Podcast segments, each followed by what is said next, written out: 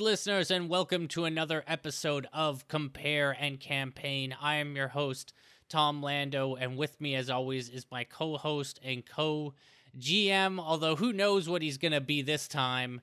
He's something different every time. Who is he? I'm Magill, and this time, I'm the Weaver. The Weaver. Things are getting weird up in here. Hey, it's episode 150. That's oh my gosh, is it really? milestone. Yeah, I believe so. Uh, that's wow, that's like a that's like a round number.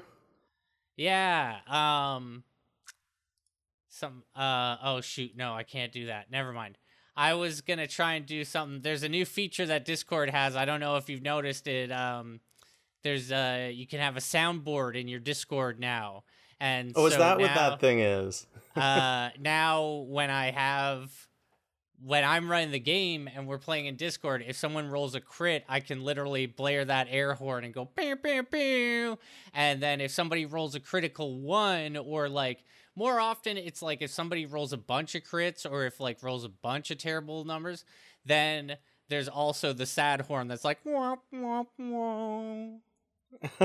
I was kind of hoping it would be the uh, Price is Right losing tuba. Bum, bum, bum, hmm. I don't know if they can get that. That seems like proprietary horn uh, right there. But um, yeah, episode 150, Magill. Do you have anything special to talk about on this episode? Apart, I mean, you've got a weird game to talk about, is what I understand. I'm actually going to be talking about two weird games because the more I looked into one weird game, the more it reminded me of a different weird game. So on this episode, I'm first going to be talking about Nomic. Do, now, do you know anything about Nomic, Tom? No. Mick. Nomic. Uh, so first, I'm going to be talking about Nomic, and then I'm going to be talking about an RPG. Uh, I should say, Nomic isn't an RPG; it is just a game and then I'm going to be talking about an RPG that reminded me of Nomic called Wisher Theurgist Fatalist, which is, or abbreviated, it is WTF. Well, I'm I'm certainly intrigued. I'm just picking up where I left off uh, in my take on Writhing in the Dark. We've got um, the heroes of Coyotes Aegis have found their way into a the vault of an illithid and they are exploring it they've come across a terrible room of, of decay and decomposition and gross stuff and uh, balloon like uh, creatures weird weird gaseous spore creatures. And literally the line that i had to like control f to get to where i was is uh Gent just tossed the grenade. So I'm just picking up where Gent just talks, tossed the grenade. In fact, Gent, uh, Chantel, upon tossing the grenade, says, kaboom, motherfuckers. And then they roll that damage. They get 22 damage. And I say, You cover yourselves from the blast as Gent tosses a Hercules frag grenade into the unpleasant chamber ahead of you.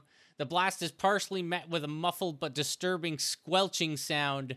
When the viscera settles, you see that the strange spore egg creatures have burst and are now splattered insides out around the chamber. The blast has evidently made a further mess of some of the bodies in the chamber. And uh, Chantel says, super gross. I will cautiously enter the room. and I say, How do you proceed? Does Connor cast Dawn as planned? and uh, I have Gent roll stealth, and Connor holds off on the dawn and just says gross. This this is totally the the kind of thing where if my players did this, I would be making them roll dexterity saving throws whenever they are in the room, lest they slip and fall in all the disgustingness.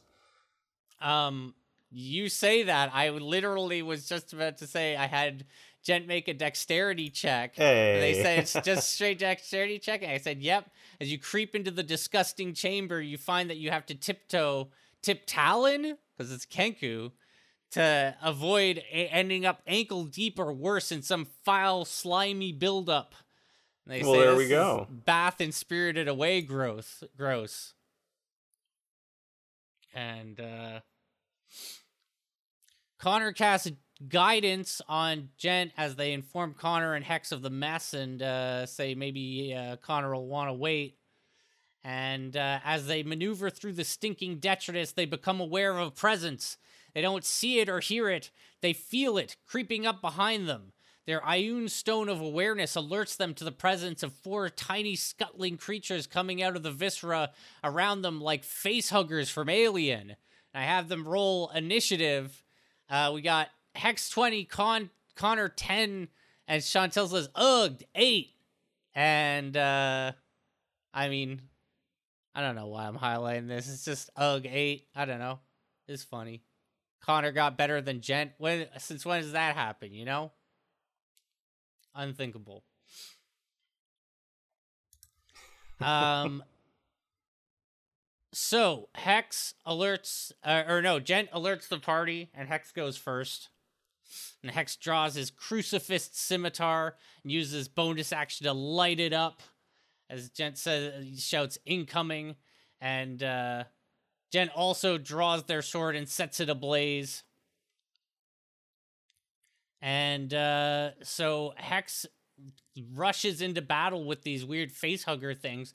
So what I was using these for, uh, for these, um, this was my representation of uh, intellect devourers because this whole thing there's a sort of like an alien theme in this dungeon where it's like you've got the Githyanki, you've got the Illithid, you've got the Intellect Devourers. Everything's kind of creepy and, and, alien. And so I played that up by like instead of just having them be Intellect Devour, Devourers, I had them be more like face huggers from Alien. And uh almost like he deals one attack, he gets a nat one, they gets a nat 20 I say the creature is cleaved into two burning halves by the first attack. Oh man, he didn't even need to roll that for that 20, I think. He's like, oh shit, I may have misjudged. And uh so yeah, he turns that crit against one of the other ones. I I let him do that and I said boog eviscerated. And uh then as they're celebrating their victory over this this easy slaughter of these aliens, uh, I say, with a low growl, a female duergar in scale armor digs her way out of the corpses among you. She has a shield and appears to be strapped down with many daggers. As she emerges from the gore, she suddenly begins to grow slowly and steadily until she and her equipment are twice their original size. To which Chantel said, Parade balloon. She then disappears. Next, the tiny creatures, they look like disembodied brains with tiny claws, attempt to jump at Hex and Gent. They have to make int saves. Gent gets a nat 20, and uh, Hex tries to use. Uh, well, Hex gets a 9, but they have this ability Indomitable, Indomitable that lets them like re roll a save, and they roll an 8. And I'm like, damn. Uh, well, I first I said in response to Gent's crit, nice. You feel an eerie magical aura spread from the thing as it hurls itself at you. And I ask Hex what his intelligence score is, and he says 11. I say, it's now zero. You're stunned until this magical effect is undone. Oh, jeez. Chantel's like, holy fuck. And Alex is like, uh, isn't a zero just automatic death? And I'm like, Hex also takes 17 psychic damage. No, not in this case. Next up is Connor, Connor walks in and shotgun blasts the unengaged Boog. He gets a 13 to hit, which still hits. A 16 damage, Connor blasts the hideous creature to bits. And Connor then uses his bonus action to cast Spirit Weapon, calling in that golden shovel and attack the uh, to attack the last bug, but unfortunately it doesn't hit. Then we go to Gent's turn. Gent goes to attack the last boog with the crucifix rapier, hits it, lights it up with that um uh you know, using the lit up crucifix scimitar, so it's like a fiery rapier blade. It's not a scimitar, it's rapier for Jen. Um and uh, so she deals like fire damage and piercing damage. I say the creature is just able to scuttle onto Hex's face when you skewer it, flinging it away as it squeals from the heat of the rapier's flames. And uh, Chantel says, bonus action, I slap Hex, hoping to snap him out of it. And Alex says, hiss. And I say, he is still stunned. And uh, Chantel says, all right, Connor, wave your hands, please. talking to the healer. Suddenly, from a doorway leading southeast opposite the one they came in from, two more alien warriors rush in with katana and half plate. And uh, Chantel says, I'm beginning to suspect I ruined our stealth with that grenade. And just as they clock these two uh, new arrivals, the Duergar reappears, shoving a dagger into Hexakila while he is stunned. Um. So, uh, Jen attempts. Jen actually realizes, or or realizes, kind of retroactively, that even though the the Duergar had disappeared, um, Gent has blindsight at this level of being a rogue within 10 feet. And so Gent would know that the Duergar hadn't actually moved. So Gent, like, sort of retroactively is like, oh, I wouldn't have ended my turn, then I would have done an attack against the, um, the Duergar. But, uh, she misses, unfortunately. So they feel the rapier scratch against scale mail they can't see and uh, the Duergar. Re- so then we cut to the Duergar reappears, striking Hex and dealing a critical hit. 46 piercing damage from an enlarged dagger driven by the enlarged fist of an enlarged Duergar. She drags the blade through Hex's hide for an additional 26 piercing damage, doing a total of 72 damage. And uh, the Duergar continues to growl, taking on a stance similar to the one Hex normally adopts in melee combat, which uh, is a reference to the fact that this Duergar that appears in the Writhing in the Dark module is actually a fighter, uh, just like Hex, uh, his primary class. Hex has a bit of barbarian as well, but um, that Duergar has like second wind and action surge and improved crit, all that stuff. Um, so, uh, it becomes De- Hex's turn, but he's stunned, so there's nothing he can do. and uh, so the aliens dash forward to join the Dra- Duergar in attacking Hex. Hex is at 139 out of 232 health for right now. I note, and uh, luckily they get they do their first hit, but then the second hit doesn't hit with a 20, I say, tough hide. That Gith that just struck you teleports back to the entrance it came in from.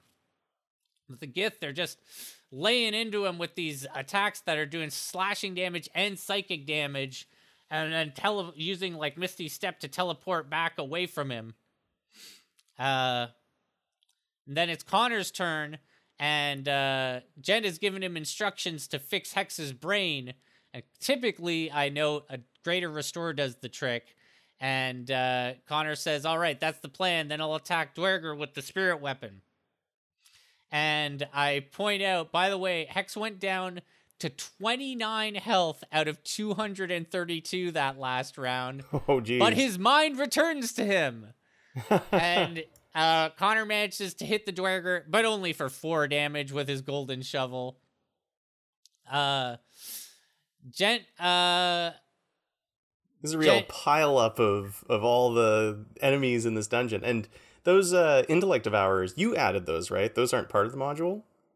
I believe they are present, but one thing I was looking at, like, like for example, the Gith that rush into this chamber, those are only present if, like, you know, the the D and D Adventures League expeditions, they have um little sidebars that are like if the party is stronger or weaker than the recommended level um change yeah. the encounters this way.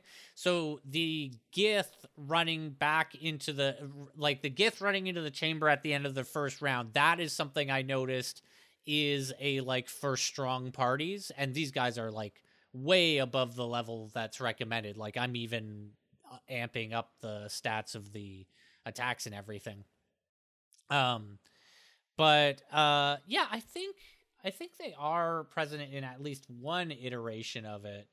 Um, I can look that up for you though. I've never run it with Intellect Devourers, uh, but they seem like such a natural fit with all the brain themed stuff oh, going on. No, uh, I was wrong. It's uh, or, or I I was sort of right. It was also it's also with the Githyanki Warriors. It's very strong party, as strong party above. Um, which is that uh, the Duergar gets a surprise round thanks to her telepathy. However, they would not thanks to Gent's uh, Ioun Stone of Awareness, which I factored in. Um, but it says as strong party above and add two intellect devours to the fight and two Githyanki warriors enter combat at the end of round one. So we're doing all of that. Pylon, big old pylon. Yeah. Uh so at this point, Jen is considering like uh using the say they say okay so the needle is it more of a if he goes unconscious solution? And i say the one you have is a super stim pack which does replenish hp to 100% the repeated doses within 24 hours can be dangerous. I don't think you have any more though. And then jed says okay one last question. The bead of force is not going to prevent someone from teleporting through and i say it says no effects can pass through so i'll say it does only breathable air a little quick DM ruling there. So uh Chantel says, okay, then for my action, I would like to throw, I believe, the last of my beads of force toward the entrance with the Gith in the hopes of keeping them in place. Um, I point out that Hex is no longer uh, stunned. Oh, uh, oh, and I also point out that it's only her second last bead of force. So I'll have one more after this. Um, so the bead of force lands at the feet of the Gith, and uh, one of the Gith manages to save, so that one of them manages to jump back. The dome sphere of force explodes out, pushing them backwards into Connor. That the other one is fully ensnared. Uh, and uh, I get them to roll the force damage on the one that gets pushed back. And Chantel says eight, dumb, and Alex says brutal. And uh, the trapped one takes that damage, and then uh, for the bonus action, they uh, stim pack hex. I say normally this would be a full action, but I will allow it as a bonus action because uh, Gent has the thief trait, fast hands. And uh, Chantel says, "Nice. I will take out the needle and say this is gonna suck, and then jab hex in the heart." and they hop over to the hex and inject him with a crazy ass multi syringe device, strapping it to his arm and tightening the straps in a frenzied, me- frenzied me- medical maneuver. And they say, "Oh, or his torso, sure." Uh, and I include a little picture of the super stim pack from Fallout. And uh, Alex says Hex winces weakly as his eyes struggle to focus. The world swims into clarity. He notices the device dubiously strapped to his chest. Um, he says, I suppose it is the Duergar's turn, but I would very much like to rage. and uh, I point out Hex is at 100 HP regardless. And after one hour, Hex will gain one level of exhaustion. And uh, Chantel says, worth it. I say the Duergar squints at the device that Jen has affixed to Hex. She then swings her dagger at him. He dodges the first swing, but the second cuts into his left arm for 26 piercing damage. Then it is Hex's turn. So he takes a bonus action to rage. Then he turns to the Duergar and starts swinging his scimitar. Reckless attacks. Nat 20. I say vengeance. While her main hand is still outstretched, you cleave into her extended arm. Oh man, we really do need that soundboard. Beep beep beep. 43 damage total, 21 fire, 22 slash. Chantel says, amazing. She withdraws her arm with a scream. Uh, second attack, 31 to hit. Her eyes are blank white, expressionless. Uh, while she reels from her, his last blow, he sweeps under her shield to slash at her right thigh. Bringing his burning blade up, he knocks her shield aside and leaves a burning cut in her left shoulder. She falls to one knee. Hex is swearing the entire time while the stimpak is still ch- stuck in his chest, Alex says. The alien trapped in the bu- force bubble rushes against its perimeter, but the sphere is jammed in the entryway, and the creature cre- presses against the force field fruitlessly. That's a force field fruitlessly was a bit tough for me. Uh, the other raises its blade and begins to attack Connor. Uh, but Connor has an AC of 22, so Connor ste- sidesteps the first blow, then takes the next directly to the chest plate of his armor. The alien hisses and te- teleports to the other side of the room, and it's Connor's turn. He tosses a guiding bolt at the Duergar, but unfortunately it hits the shield. Then he brings in the spirit shovel, gets a nat 20. Alex is like, I'm rolling hot tonight. Gets 10 damage, which isn't that much for a crit, but hey, it's just a spirit shovel. Uh, while the Duergar takes the guiding bolt on her shield, the spirit weapon comes up behind her and strikes her in the back of her helmet, creating a metallic ringing sound. Next up, it's Gent's turn, and concerned the Duergar is actually under mind control, so uh, Gent chooses to go after the Gith. I say, I guess I can stop calling them aliens.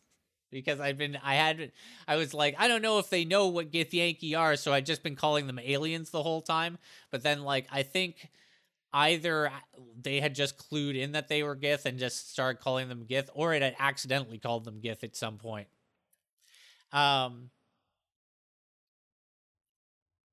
this is a real revenge of the Gith situation. Oh man, it's crazy. It's crazy. Uh, actually, the real revenge of the Gith is gonna be if the Gith uh, try and come back for their silver blade.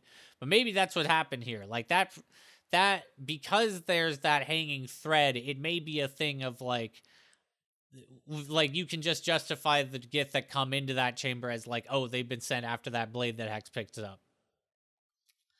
Um, so uh, Gent attacks the Gith, but unfortunately their blade is stopped by the Gith half plate. The Duergar desperately attempts to strike at Hex and uh, manages to do some damage, but then it's a big miss.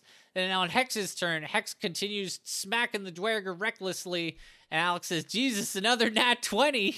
33 damage total, and I say that you cleave the Duergar's head off, cauterizing the wound like a lightsaber on both sides as you do.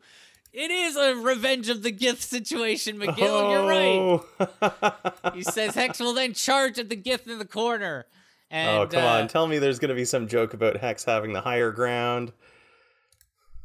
Uh, maybe. They probably could have said it in this sludge, but I don't think we did. Um, I mentioned that the body and the equipment of the Duergar return to their original size as they fall. Uh, then Hex comes crashing into the Gith's right, uh, the Gith's flank as it's defending against Gent, and he hacks away at the same spot Gent struck, sundering the armor there with brute force.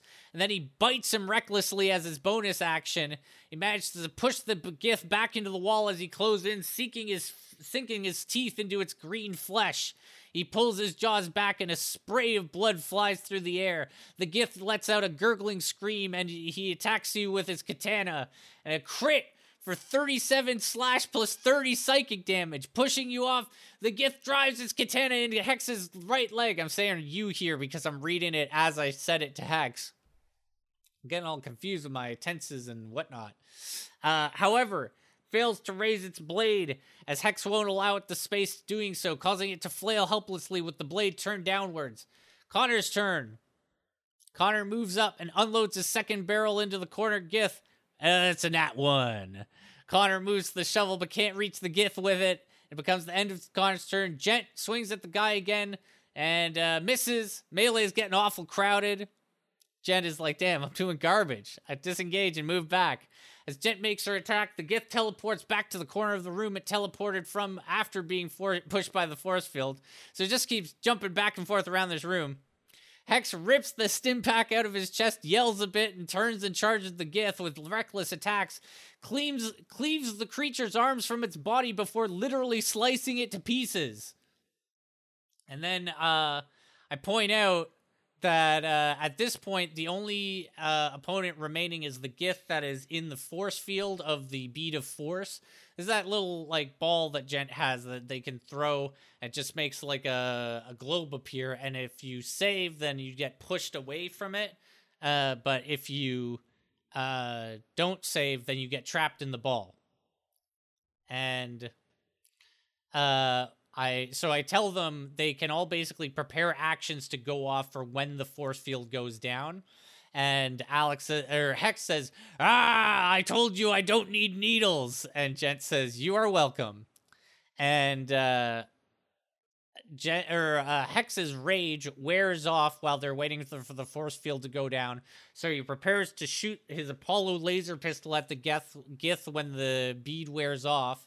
Meanwhile, uh, Chantel readies her Hermes compact pistol, uh, or, or silence PPK, to shoot when the field goes down.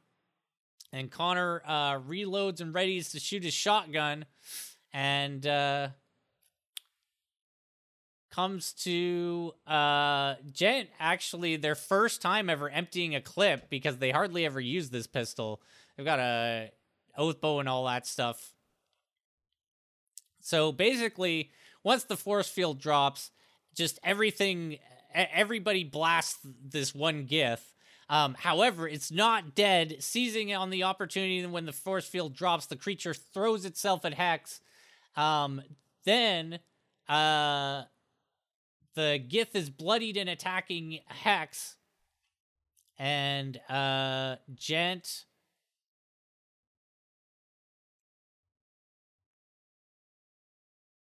Oh, uh, Gent reloads and then rolls a miss, but then Hex goes in for a smash, smash, smash. That's literally what he says. And he continues to relentlessly cut into the Gith and uh, slays the Gith with a final decisive swing. And then um, I point out Hex and Connor got to make dex checks, and they roll a 12 and an 8. And I say, throughout the fighting, you have been splashing through muck composed of decomposing organic material, fresh gore, alien fungi, gray matter, and unidentified slime. Hex and Connor are now so coated in it, and more importantly, its horrific stench, that it will be opposing disadvantage on their stealth checks. Um, and uh, Connor, I point out that Connor probably doesn't have the spells to help remedy, remedy this, but that's the situation. And uh, Gent begins going through their items to see if they have some kind of fan and uh, uh, Alex says, "I suppose Connor could create food and could cast create food and water, and we could clean ourselves with the water, but that seems wasteful." Um, once again, there is another basin in this chamber against the south wall, much like the last two had against their north and eastern walls. Hex picks up the severed head of the Duergar lady and walks toward the basin. Um, I had I tell them that they can roll medicine or investigation to attempt to identify some of the mess in this room. Um, and uh, they all start rolling around. They all start doing their rolls, not rolling around. They all start rolling. they all just start around rolling around on the ground. All roll around in that muck. No. Uh, and basically, the result they get is this room is way too much of a now mess now to make heads or tail of. There are a few strange details that jump out at you, though. First, Gent manages to find gold coins scattered around the room amongst the viscera to gain 85 gold for each of you, plus 85 gold each. Gent current total gold is 22,525. Chantel says, cha-ching. Despite the carnage here, there are two brains wholly intact sitting by themselves neatly in the northeast corner of the chamber. One appears to be human, while the other is humanoid but remarkably large, possibly that of a giant. Um, Gent determines that in the room before that the room before combat contained approximately eight dead humanoids, one dead giant, and nine animal carcasses. And uh, these corpses were all in the chamber from before the grenade. And uh, Uh, Hex tries to take the Duergar brain out of her head. They say, I'm going to take the crucifix scimitar. Uh, I, I, say, Hex, how are you trying to do this? He says, I'm going to take the crucifix scimitar unlit, start cutting around the top of her skull. Or try. And, uh...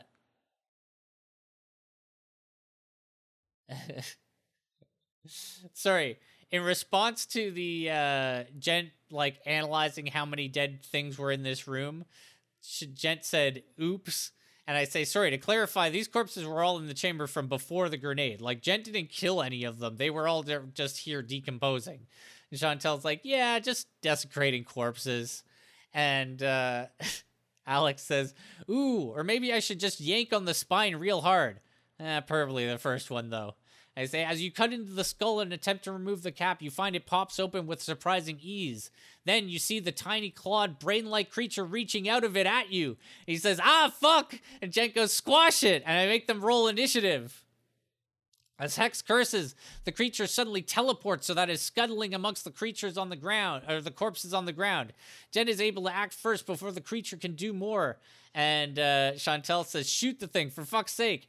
Eight to hit. It's too quick. Your bullet digs into a pile of gory meat. And uh, Gent says, That will be my turn. I say, Hex, make an int save. And he gets an 18. I say, The thing throws itself at your face, but you once again feel the disor- distorting field of the creature coming towards you. But you steel your senses and bat it out of the air. Connor's turn. Connor blasts it, blasts it with his shotgun. 17 to hit. It hits 26 damage, 15 piercing, and 11 radiant from Pelor's blessing and the creature is blown away, briefly twitches on its quote unquote back, then rights itself and begins scuttling back over to Hex. It's Hex's turn. And Hex stabs at it desperately with a 31 to hit for 17 slashing, and I say, dead boog, dead brain boog. And uh, Chantel says, or Gent says, Hex, stop playing doctor. And Hex says, Jesus, what was it going to do? Sit in there until we left? and again, I correct him. Pelor's light, not Jesus. Hex moves toward the neatly stored brains in the back corner of the room, and he uh, says, "Right, sorry." And uh, Gent says, "Maybe we should bring a leftover brain to throw as bait next time they try to suck out, suck out yours." And I say, "Connor, uh, I have Connor say, don't blaspheme."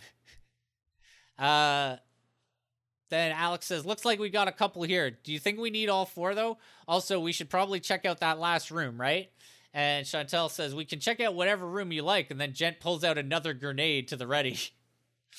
Connor slaps Hex with a cure wounds at level four before they move to check out the eastern room. And that is where I broke. Uh, and I Man, we don't even we don't even get to the mind flayer. No, we've we basically been doing like a room uh, uh session. Holy cow! We, yeah, we didn't even get into the the the ice chest, man. But um yeah, uh then I say total XP is plus 4650 looks like level 18 to me. New total 268,575. Yep. And Alex says ding. And I say Gent now has eight, 180 HP and attacks cannot have advantage against her unless she is incapacitated. Nice. Uh, but also then there was a bunch of housekeeping we had to do because uh, Gent had to change her schedule. But uh, yeah, that was that. Wow. Boom. Level 18 in one huge fight. And still and still some pretty key parts. Still my favorite parts of uh of Writhing in the Dark yet to come. Yeah, well, we'll get there. We'll get there next time. All right, Tom, you ready to get weird? You ready to learn about some weird games? Yeah, I really jumped into my side of things. Like, unless there's anything you wanted to comment or, uh, you know, compare and campaign on or anything. Nah, man. I mean, uh, I've, I've, I've usually when I run the brain bucket, uh, it is n- with a much lower level party than yours, so it goes a little quicker. And we've talked endlessly about Writhing in the Dark, uh, several uh, different episodes. It's obviously a favorite module of ours, so I don't really have anything to add. Uh, I guess we definitely we we've never uh, talked about with the intellect devourers though. Uh, True. what do you think yeah. Exactly. I, I really like like particularly the fact that the Duergar has an inter- intellect devourer in them. Like that is what's going on with them. And then Yeah. having Yeah. that You know. jump uh, out of her head when Connor tries to get the bra- or when Hex tries to get the brain. Yeah, thinking on it, uh, I was I was mistaken. I totally have run the encounter with the intellect devourer coming out of the Duergar. Ah, yeah, it's it's a great moment. And those intellect devourers, uh, rapidly becoming a new favorite monster of mine, especially after their representation in Dungeons and Dragons: Honor Among Thieves. That was a, was a highlight of the movie for me. I love that moment. yeah, I I definitely uh, I tried to do mine more like scuttling, uh, like I said, like a face hugger. Uh, or well, uh, what I was thinking is uh, head crabs from Half Life. Yeah, that's another, another very very point, mini intellect devourer. Those head crabs. Yeah. All right, so, Tom. Weird RPGs. I'm I'm down for it.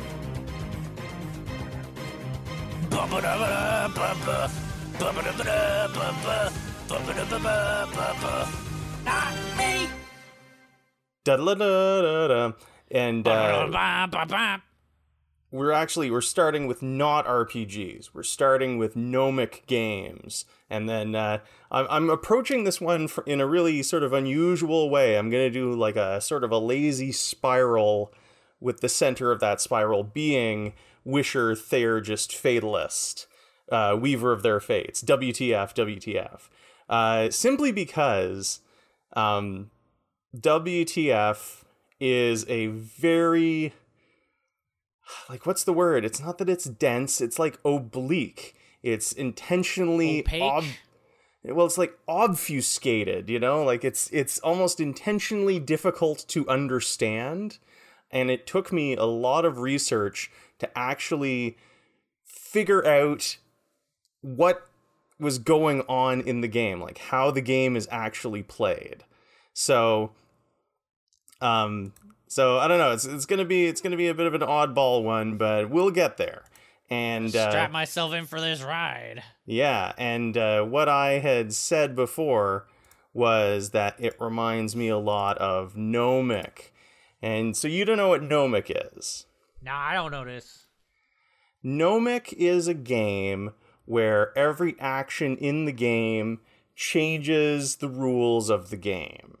Um, Typically, it's pl- it's played in text form. It was created in 1982 by a philosopher named Peter Peter Suber, and the idea is that you start with a basic set of rules, and then each player can change the rules, add to the rules. Uh, according to Peter Suber, the basic rule set of Nomic is this: a rule change may be the addition of a new mutable rule, the amendment of a mutable rule, the repeal of a mutable rule, the transmutation of a rule from mutable to immutable, or the inverse, the transmutation of a rule from immutable to mutable.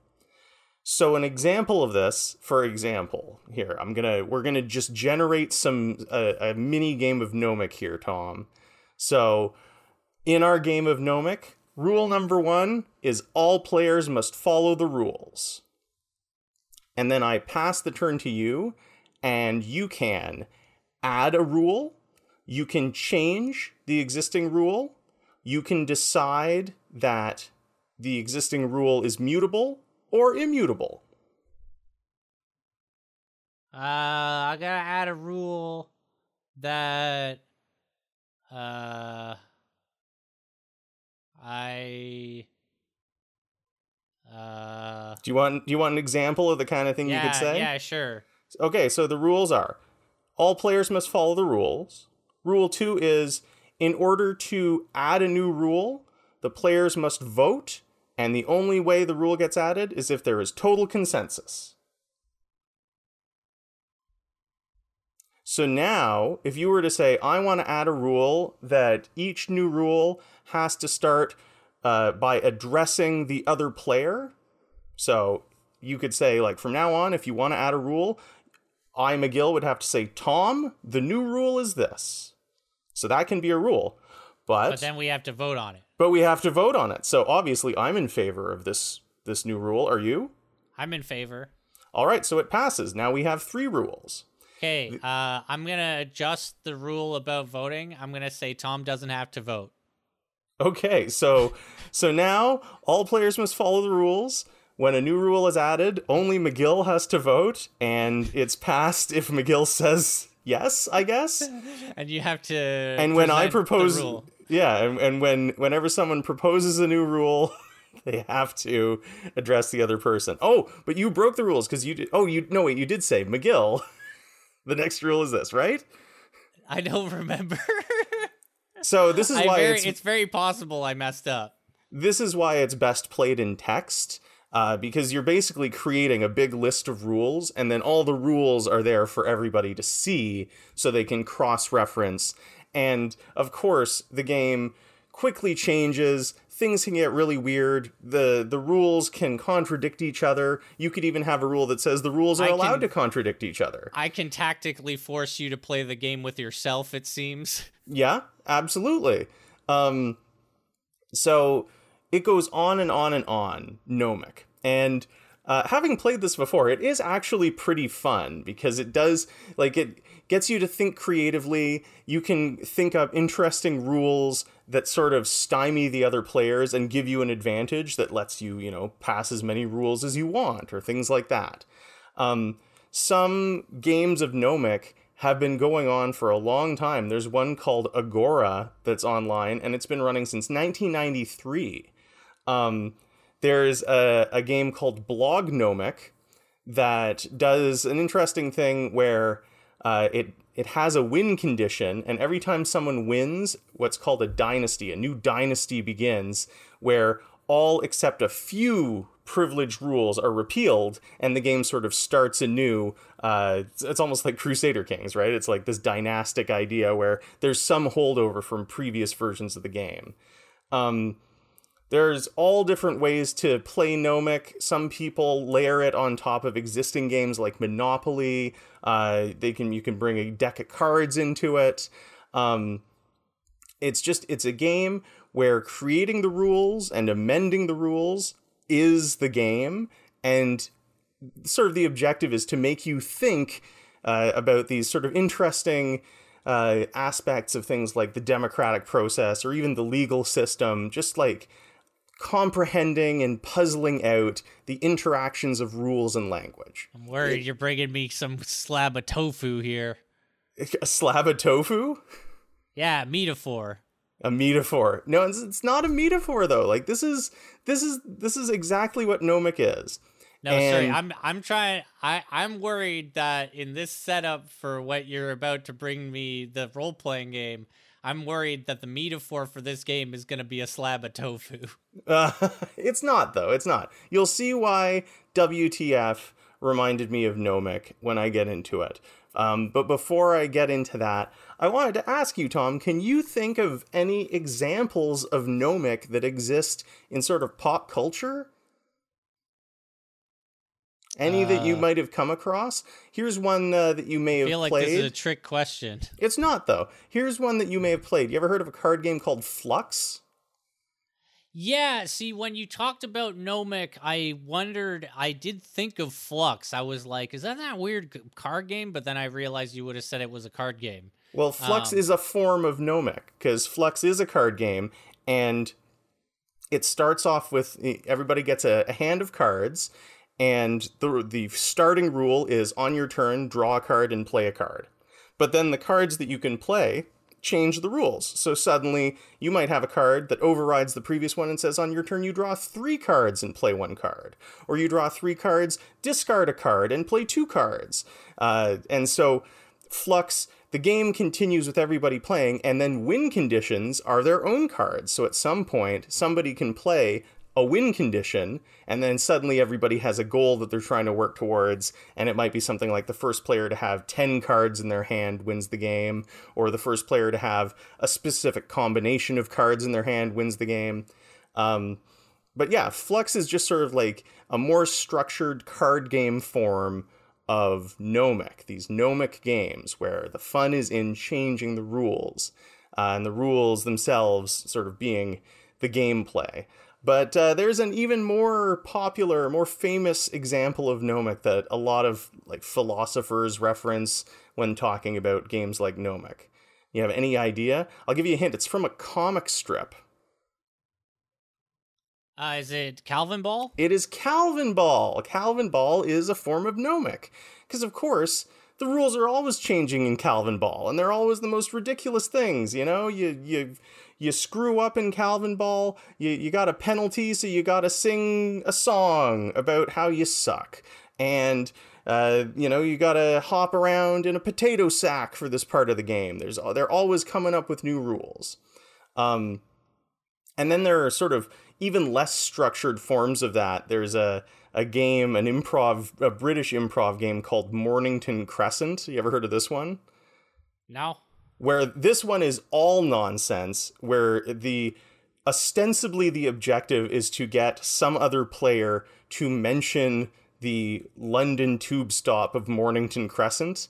But really, what the game is, is everybody pretending like they know this complex rule set when none actually exists. So somebody somebody will be like, I'm gonna name King's Cross. And then all the other players go, Oh, but is King's Cross allowed in this version of the rules? I thought it was amended in 1978 when they introduced the Worthinghamshire rules. And then everybody just sort of improvs and debates, you know, oh, but does this rule set include, are you allowed to do that? Or are you only allowed to do that on every other turn? No, I thought it was, you know, concurrent with the current turn, blah, blah, blah but of course, it's all just made up. It's it's just having fun uh, with the idea of a game whose rules are so complex that only, that if you're playing with an expert and nobody explains the rules, it makes no sense. So that that's a, a more like freewheeling form, or a freewheeling comedy form of Nomic is something like Mornington Crescent. And uh, one more example I want to mention is the game of Mao. Are you familiar with this one? I don't think so. This one is played with a standard deck of playing cards, and um, it's actually the game. The like the actual game that you're playing with Mao is very similar to Crazy Eights. You have a hand of cards. There's a deck of cards in the center of the playing table with one card face up, and you have to. The objective is to get rid of all your cards.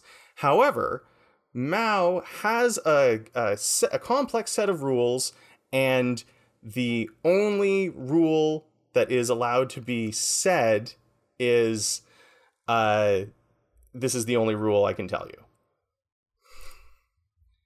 And then the players play in silence, and the idea behind it is that anybody who doesn't know the rules to Mao figures out through trial and error. You know, they'll play a card, and one of the other players might be like, uh, you know, nope, yeah, penalty, point of order, you're not allowed to play that. And if you get a penalty, you're handed a card, so your hand gets bigger. It's harder for you to go out. And the uh, players have to talk in the third person is a rule that some people uh, adopt. Um, a face value reverses order of play when played. Aces cause the next player to skip their turn. But of course, this is all done in silence. And then somebody will say something like, are you allowed to do that? And then one of the other players will say like, no talking. You're not allowed to talk about the rules, and penalize them and give them a card. So it's it's I don't know. It, it, it's an unusual sort of form of nomic where the rules are never spoken; they are only discovered through play. And yeah, you, you don't know what the rules are until you play and you do it wrong. It's another weird card game. So why am I talking about all these nomic games, Tom? Do you have an idea? No. So, uh, Wisher, Theurgist, and Fatalist. Uh, this is the RPG we're looking at. It is a storytelling game by Jenna Moran, um, who apparently I, I was I was unfamiliar with Jenna Moran, but she has apparently written a lot of really wild RPG games uh, including something called Chuubo's Marvelous Wish Granting Engine. Oh. oh, man, I've heard of that one. Yeah. Uh, In Nomine is another one of hers. Oh, yeah, yeah, I've heard of that one too. Yeah. So um, she's a known quantity, and this is a free game that you can get online. Uh, you can go to a far and a sun, a far and a sunless land dot files dot wordpress dot com is where you'll find the PDF and uh, it's free. And boy, it is weird. Like it, it's difficult for me to know exactly how to approach this one simply because, as I said at the top, like it is deliberately difficult to parse. So I'm going to read you the introduction and you'll see what I mean just because like the language it's just so I don't know. It's very it is difficult to understand. Reality is an illusion. Those who seek to understand it corrode their understanding of it. In naivete, objects are solid, ideas are true or false, sensations are real, and communication conveys information. To the adept, these things are as fading dreams. There is no object that is not also emptiness. There is no arbiter of truth. Sensations are the lies of Maya. They are the shifting of electrical patterns in the brain. They are signifiers without referent. Communication is violence. Reality is false. It does not matter how many layers one peels back. It does not matter what revelations one has, because there is no truth. We are things that we have dreamed, and there is no sense in it. and when the sleeper wakes, we shall be washed away. You have any idea like what the game is based on that? Uh, like some sort of weird metaphysical existential game. It is. It is very much that. Um, so ultimately, it reminds me of. Uh, it's funny you said in nomine, and I'm like in nomine. Is that? Am I getting mixed up with? But I wasn't. It was. I was also thinking of Nobilis, which is a game, uh, a role playing game where you play abstract concepts. Oh, interesting, man. Maybe future danger room potential. Um, yeah. So, what I'm going to do here with that sort of introduction in mind, and you guessed correctly, like we're dealing with something that is sort of Wait, metaphilosophical. This, this person's name is Jenna Moran. Yeah. Also made Nobilis. There we go. The player characters are sovereign powers called the Nobilis. Each noble is the personification of an abstract concept or class of things such as time, death, cars, or communication.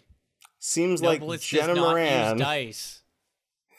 or, or Nobilis does not use dice or other random elements to determine the outcome of characters' actions, but uses instead uses a point-based system for task re- resolution. That's interesting. Uh, uh, I will say WTF does use dice at least.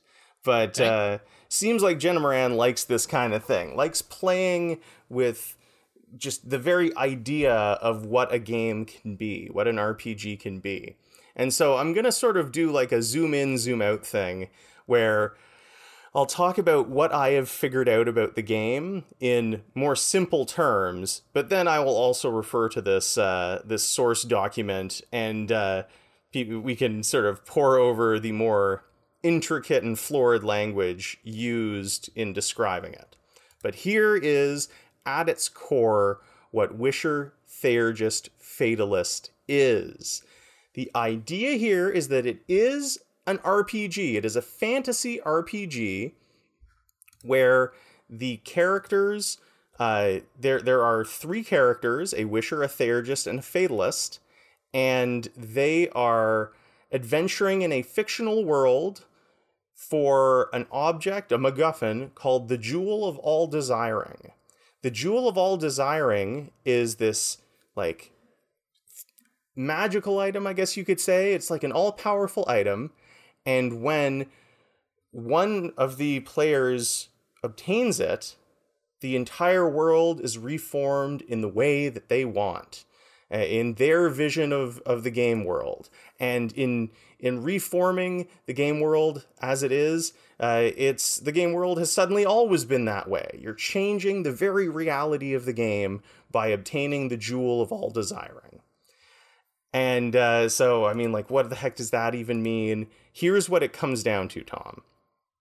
Each of the classes, the Wisher, the Theurgist, the Fatalist, they each have very specific things that they can do and only they can do. And these actions, these powers that they have, alter the very nature of the RPG. So the Weaver, the GM, is one of these three characters as well. Um, and here's like here's how to sort of put it into simple terms. The fatalist uses their powers to describe the game world. For example, a fatalist might say, orcs live in this cave with their pie. Theurgists use their powers to enforce and elaborate upon rules. So orcs are big and strong. They roll damage like this, and the Theurgist could say, you know, they roll damage with a d6. And then wishers, wishers are the player who like decides what the purpose of things is and also can sort of drive the group towards an action. So, for example, a fatalist would say, orcs live in this cave with their pie. A theurgist would say, orcs in this world are big and strong and roll a d6 for damage. And wishers say, we should defeat the orcs and take their delicious pie. So, So then, what does the Weaver do? So the the Weaver is the basically the guide of the game, uh, and who sort of has the final say in what in what goes. and uh, there's a lot of debate over like should the Theurgist also be the Weaver? That seems like you know maybe maybe that makes more sense. But like ultimately, what this is all building towards is that uh, where's the write up? Hang on, the Weaver. There's a thing here. The Weaver, the GM. The Weaver is actually a character, a Wisher, Theurgist, or Fatalist. They're unable to use the Jewel of All Desiring or sacrifice themselves to become the firmament. They're possessed by a strange lassitude that holds them back from solving the problems of the world. And a weird mechanic here is that uh, if the Weaver comes into conflict with one of the other players, because that player does not like how the Weaver has interpreted the rules, there there is a roll off of dice and if the challenging player wins, they become the new Weaver. But of course, if you're the Weaver, you also don't get to obtain the Jewel of All Desiring. So it's like this weird thought puzzle. It's like a philosophical thought puzzle where you and two other players each assume a role that has a very specific power that is limited to your player. One of the three players also sort of gets final say in the game world, Together, you have to build the game world with your power statements uh, in order to work towards obtaining the Jewel of All Desiring, which you can't obtain if you yourself are the Weaver.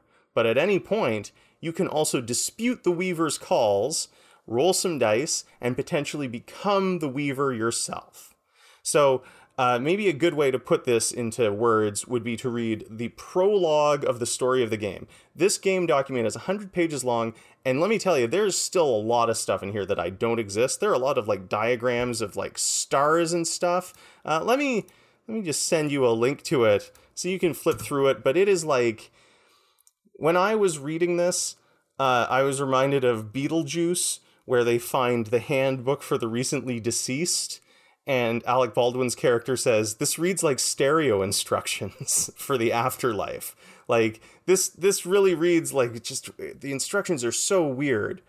Um but here's what I'll say, like the game the game document does contain a campaign in it. And so here's the prologue of that campaign that does sort of coalesce what I'm saying of it. it does like uh does firm it up a little, congeals it maybe. Um the players discuss what it means to find the jewel of all desiring and create the world. Initial statements are statements regarding the world, objective statements in the player's voice. However, it is possible at any point to shift into character and begin using statements as made by your character, or describing the ways in which your character wrestles with the problem laid out above. Not long after the discussion begins, it becomes possible for characters to use supernatural attributes to shape key elements of how the story will play out. Will the characters cooperate with or seek to defy the Weaver? Is this the kind of game where the Weaver starts things off with a plot hook that pulls the characters from their sleepy hometowns? Or the kind of game where each character's story begins with a kicker? a player chosen crisis that drives them immediately into action and is relevant to the theme and story of the game. Are you playing yourselves, or are you making up new identities for the course of the game? And then, as suddenly as that, it begins.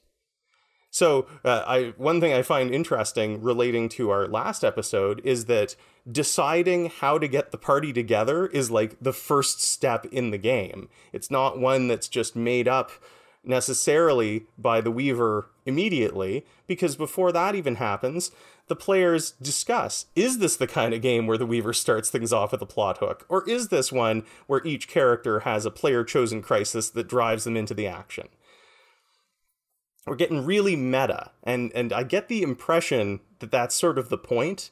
Like the Wisher, the Theurgist, and the Fatalist, and the Weaver all reflect aspects of your average RPG. They don't reflect things like, you know, player characters or setting or or dice systems. They reflect like what is essential for an RPG to function.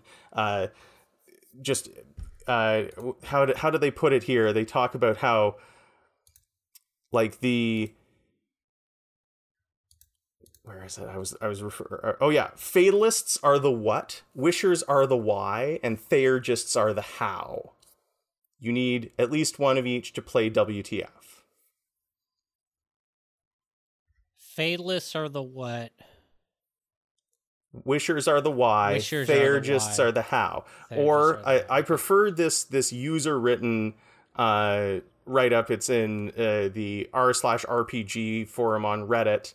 Uh, the thread is called "What are the strangest and most unique role playing games you know?" This player says.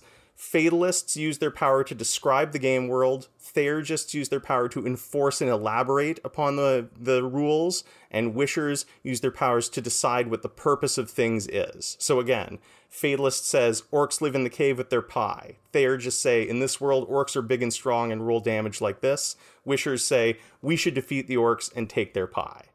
So you've got like a statement about the world. You have an elaboration upon that statement. You know, orcs live in this cave. Well, what are orcs like? The Theurgist decides. And then the Wisher says, so our party, with that in mind, should do this. A Wisher could also say, we want to avoid the orcs entirely.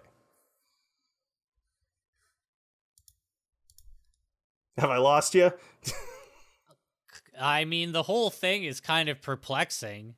perplexing is the the perfect word for it.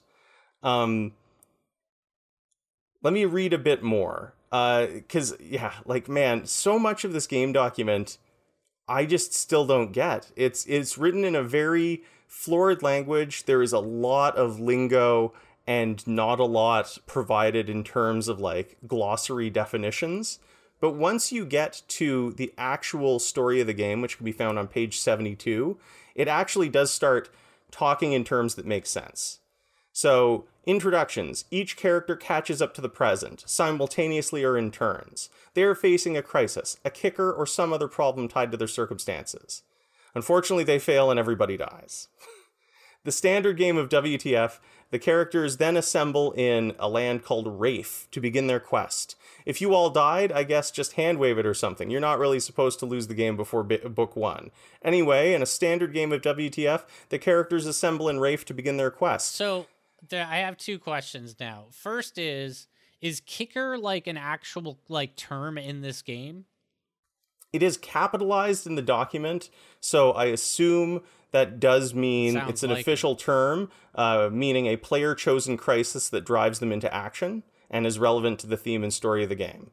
But And I haven't I haven't yet dying? found where else in the documents it's referred to. Sorry? okay, and what is it that everybody What's this about everybody dies before the game starts? It just says uh, each each character catches up to the present simultaneously or in turns. They are facing a crisis, a kicker, or some other problem tied to their circumstances. And then it says, unfortunately, they fail and everybody dies. And then book one begins and it says, you're not supposed to die before book one. I don't know what it means. I feel, Okay. but I get the impression that because of you know what I was saying about this being sort of Nomic-y in my mind, I guess like that introduction, part of what you're debating with the other players is do we all die as a result of this? um so, in a standard game of WTF, the characters assemble in Rafe to begin their quest. Having lost the jewel of all desiring, the royalty of Rafe has become vampiric, treacherous, cold blooded, and bloodthirsty monsters. They have elected to help in the discovery of the jewel. Setting forth without their blessing would be unimaginably proper. So, with that, that little paragraph, suddenly, like, my mind is clicking into how to do this. You know, the Weaver says that, and I can then see the players immediately going, like, they're vampiric, bloodthirsty monsters. Okay, Theurgist, what does that mean? And the Theurgist goes like, well, that doesn't mean they've turned into vampires, though they ha- they do have a tendency to feed on blood. However, they can walk in the sunlight. And suddenly, the Theurgist has elaborated upon an existing rule, and we have a better sense of these weird sort of daywalker, bloodthirsty monsters that rule the royalty of Wraith. You understand what I mean? And then the Wisher might go, okay, uh, I think that rather than seek the blessing of the royalty of Rafe, instead we should disguise ourselves as peasants and try to move outside their borders without being detected. And then something like the Fatalist would be like, the border, is 30 miles away. And so now we've got more details on all of these things. We have a motivation, which is to get out of Rafe without encountering the royalty, because the royalty will be mad that we didn't get their blessing. And on we So- go. Would the Theurgist then potentially provide like common means of travel? Uh, sure.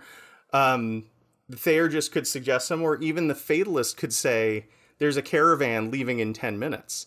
And then the Theurgist could elaborate upon that and be like, but the caravan also contains several members of the royalty, of the royal family, and on and on, and build and build and build. Um, there's a section here after that introduction that says practical threats, vampires. The characters can get abducted and eaten at the Weaver's discretion. They may also be co opted by Rafe, entangled in its politics or dynasties. Moral threats. It's possible to lose the game right here in Rafe. Right now, that is, prior to the use of attributes, the characters are not worthy of finding the jewel of all desiring. They are unable to work together adequate- adequately. For these reasons, Rafe will rightly refuse its blessing to the characters. A short travelogue may spontaneously manifest, during which there is no imminent practical or moral threat, allowing it to come to fruit, whisking characters quickly through the civilized regions, and murder it brutally if it looks like it will go on too long.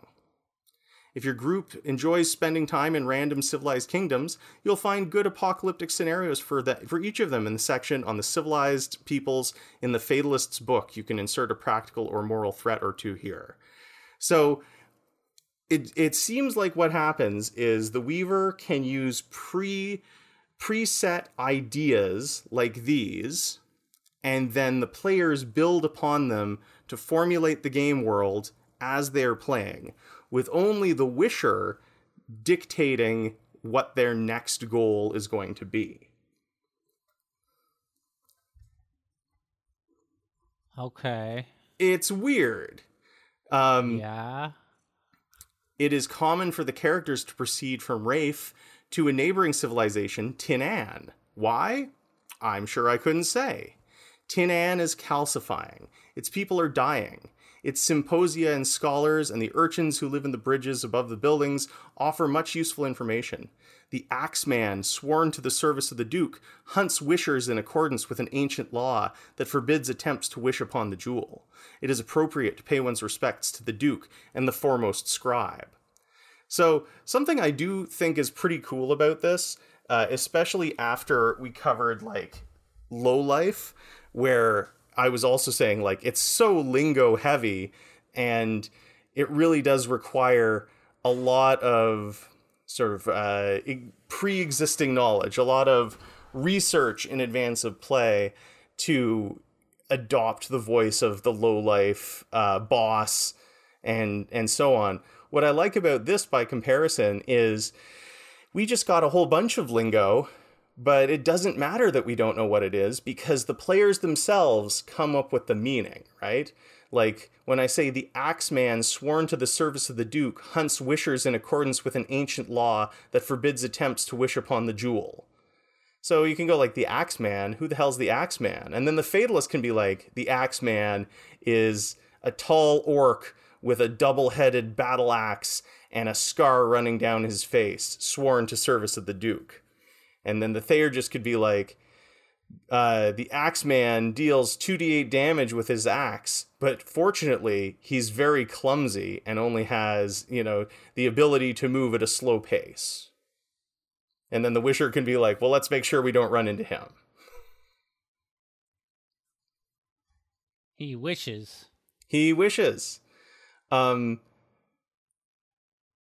the game continues. There are multiple books, and each of these books just has like different types of of suggestions of of like NPCs to encounter, monsters to encounter.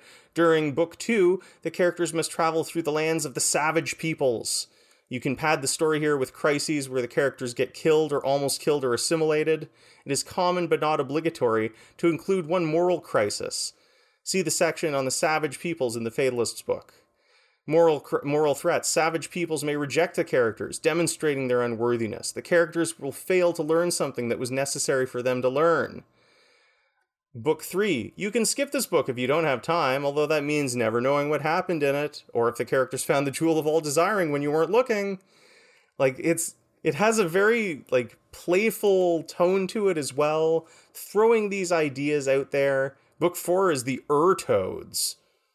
You gotta encounter the Ur-toads. Ur-toads are just really big toads. They have jewels in their foreheads. These jewels are not the jewel of all desiring, which is why about so- ask. this this uh sorry, which is why there are so few lily pads in the world. They should be insanely cool, dreadful, and awe- awe-inspiring. It is helpful to imagine that they are mysterious and s- sagacious. Sagacious, Tom. I don't even know what that means. Do you? I'm familiar with the word, but I don't know what it means. no, not off the Sagacious. top of my head. uh, having or showing keen mental discernment and good judgment. They're shrewd. These toads are shrewd. They are immune to most mortal mechanisms of force and expel dreadful poisons when baited. There's an oracle in Book 4, and then Book 5 is the conclusion leading to the Jewel of All Desiring. Um,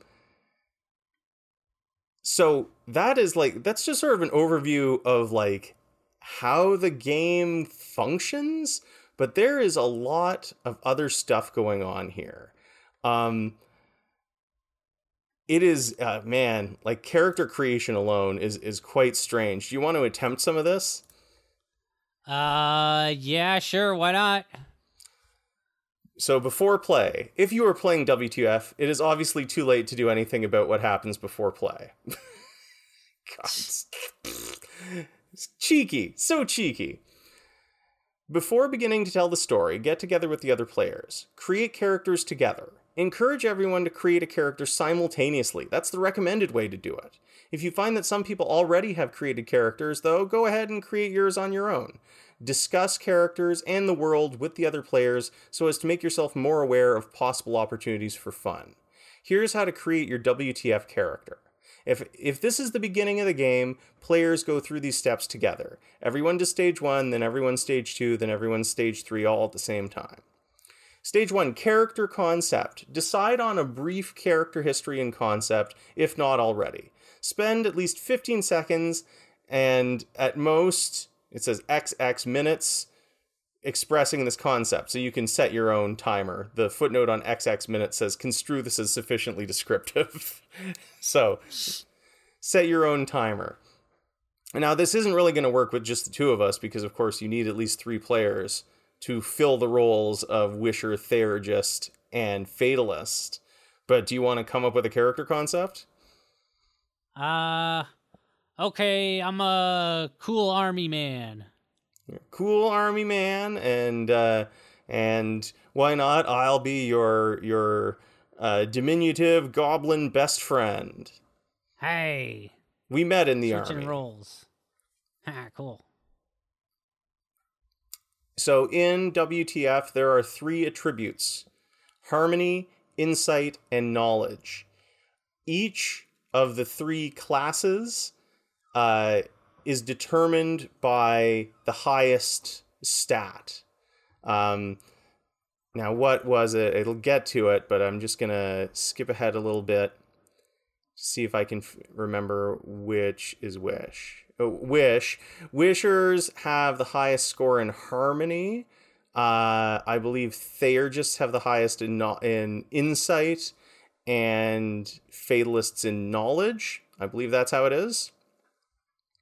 But uh, so pick one of harmony, insight, or knowledge to be your highest attribute. Your highest attribute starts at four, and your other two attributes start at zero. So which is going to be your highest? Do you want to be like a wisher, a theurgist, or a fatalist? Uh, and my my options are harmony. Insight What? and knowledge. Uh, let's go with knowledge as my highest one. All right. And I'll that um, make a fatalist? Does that make me a fatalist? yes, and I'll say my goblin dude. Uh, let's make him the wisher. He's very driven by impulse, so he'll decide what the motivations are. Now you divide two bonus points among the three attributes in any fashion that you like. So you have a you have Uh. a four in knowledge. You could have four knowledge, one insight, one harmony, or two harmony, or two insight, or you could even have six knowledge and zero in the other two stats. Uh, let's go two harmony. Uh, and what does that leave me with? Two har- nothing. That's it. Okay, cool. So two harmonies, zero insight, knowledge four. And then powers. Now I feel like I'm gonna have to ed- end up uh, going to the page on powers to describe these, but we can just sort of pick them first and uh, and go from there. So for your powers, first uh, you get a choice of five different powers, and you have to choose one to be your highest power: creatures, law, people, self, or substance. Uh, the first one was creatures. Yeah, Uh, was one of them people? yeah. I'm gonna go with people. People is your highest power, and then you get to choose one to be your second highest power. That'll go with creatures. Creatures. So your highest power begins at three. So you have people three, creatures one. Your second highest power begins at one. Then everything else is at zero. Okay. And now let me look up these powers just so that I can can figure out exactly what they do. Here we go. So, um, a brief description here about the attributes and powers. Might as well add it in here now that we've done some choosing. So, harmony uh, is the spirit and charisma of the wisher. Insight is the capacity to perform theurgy, and knowledge is the lore of the fatalist. These are supernatural spiritual abilities. Then powers. Creatures are the power that governs living things. Law is the power that governs physical and moral law. People is the power that governs people and their societies.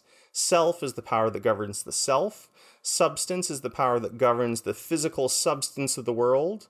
And then shadow is the power over the shadow that dwells behind the world. And you'll note that shadow was not listed in the options I gave you. Yeah, I was wondering about The that. shadow is like a different thing. These skills rate from 0 to 5 and focus the player's ability to use their supernatural attributes. Uh, attributes here. I'm gonna I'm gonna read these little blurbs on uh, on the attributes just so we get a sense of how they fit in. But boy, like there's a there's a already we're getting lost in the weeds here. As an example, harmony. Harmony fits you together with other people. You can use it to persuade, to charm, to be the moral center of a group. Most importantly, you use it when forging consensus among disparate voices and making people happy with the choices you advocate. It is the character with harmony who explains what people should believe, what is right, what is valuable, and what is worthwhile. It is always valuable to believe what a character with high harmony says, but it is not necessarily correct. Thus, one may say to a wisher, Your vision of the world inspires me, but I fear it is not truth. Wishers rely on the harmony attribute. But there's also deceptive harmony. Harmony gives way to discord when someone lies about what is right and what is valuable and what is good. A wisher becomes a creature of shadow when they begin to tell people that which is not right is right. That that which they should not believe, they should believe. That that which is invidious and without value is exalted and beneficent. As you'll see later, any player can declare a wisher deceptive, but this can have unpleasant consequences. And uh, this declaration, like the wisher is deceptive, this factors into what I was saying about how players get to trade off uh, who is the weaver, who sort of gets the final say on the world.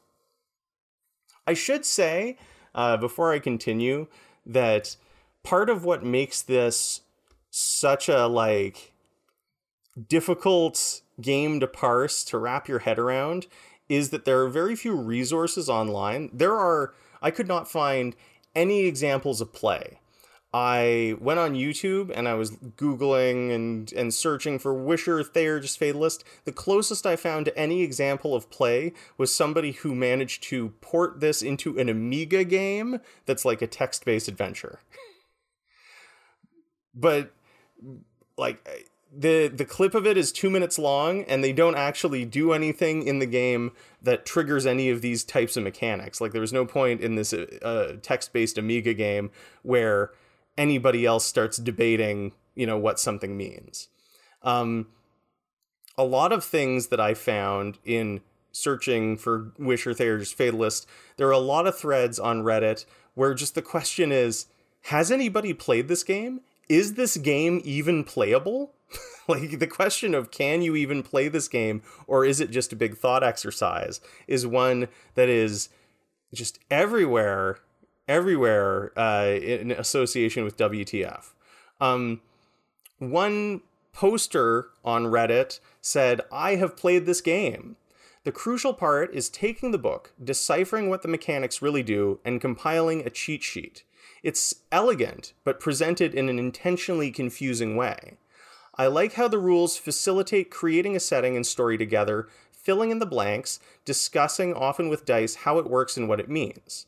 I love how the book presents the path to the P- the path the PCs are to take as doomed at every step, and thus forces the players to think outside of the box, mixing in-game and metagame actions in unique ways. My players skipped the Ur-Toads entirely and took a shortcut towards the jewel, then threatening to take the Weaver role from me if I tried to undermine their plan. Another highlight was the ending, when the Wisher was judged unworthy and reacted by sacrificing himself. The roles switched around, with the previous Fatalist taking over as Theurgist and judging the previous Theurgist worthy of taking the jewel.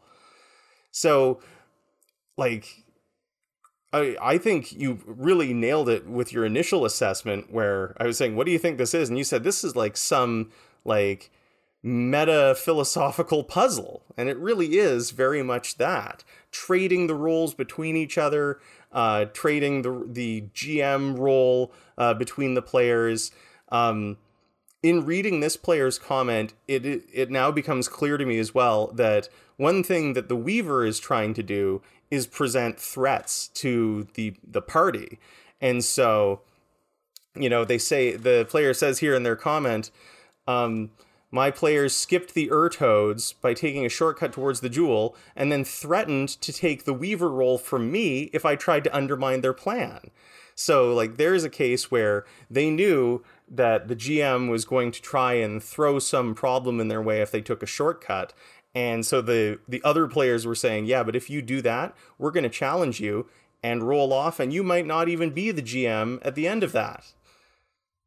Interesting. Interesting to contemplate. Um, there is a big, big write up on uh, RPG write ups. Uh, that's write ups dot lets you and him fight dot com. Um, you can find a big Yeah. long, huh?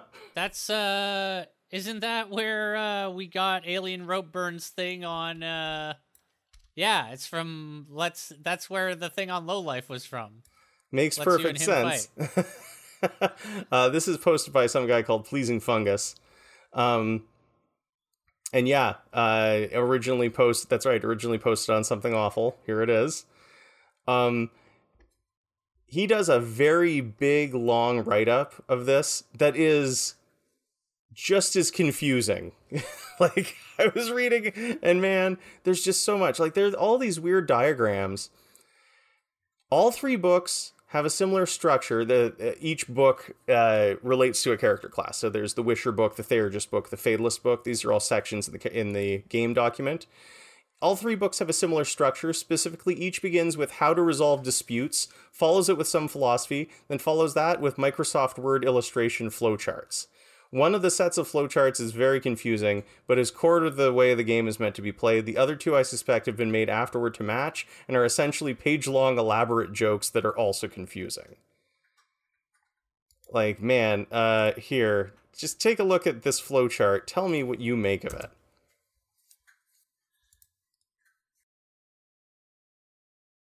OMG, I'm playing WTF.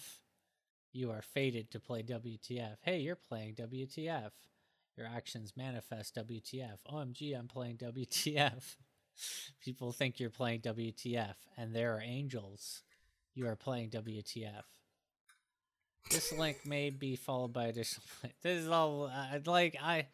I'll tell you what interests me about this game is I like the idea of a quest to redefine the world in which the entire exercise is about defining the world exactly that in which you do that quest. That's that's I- the thing that kept me interested enough in this to like do my research and dive deep and figure out what it's all about.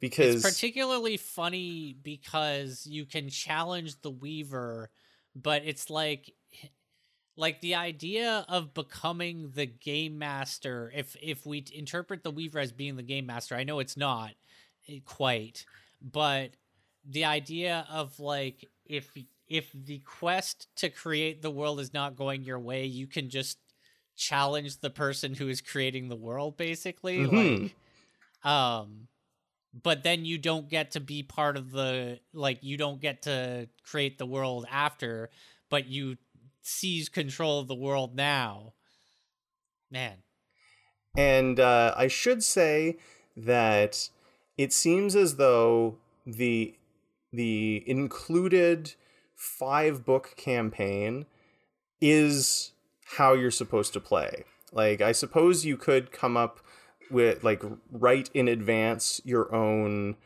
five book campaign, but it seems as though part of the intention here is to give the players a story with terminology that is not firmed up. It is not set in stone and it is not fully defined. And then based on that, the players can collaborate and elaborate on what it all means and what direction everything is going to go in. Um, it seems like that's pretty crucial. Uh, in that write up on RPG RPG write ups, it says, as loosely structured as WTF is mechanically, it's tightly structured narratively. Play is comprised of five books, each of which presents certain challenges and threats. Play proceeds forward linearly through the books. Uh, uh, sorry, though the book notes it's possible, if risky, to skip ahead. And at the end awaits the jewel of all desiring, assuming your party hasn't gotten itself killed or its quest invalidated en route. First up is the prologue, in which players discuss what it means to find the jewel of all desiring. The conversation is supposed to naturally shift from talking about the world to talking about your characters and as your characters. And as soon as you're talking as your characters, you are then playing the game. Two methods are suggested for starting things off. We mentioned these already. The Weaver can use a plot hook, or players can come up with their own individual kickers to drive them immediately into action. WTF also asks if you're making up new identities or if you're just playing yourself, which apparently you can do.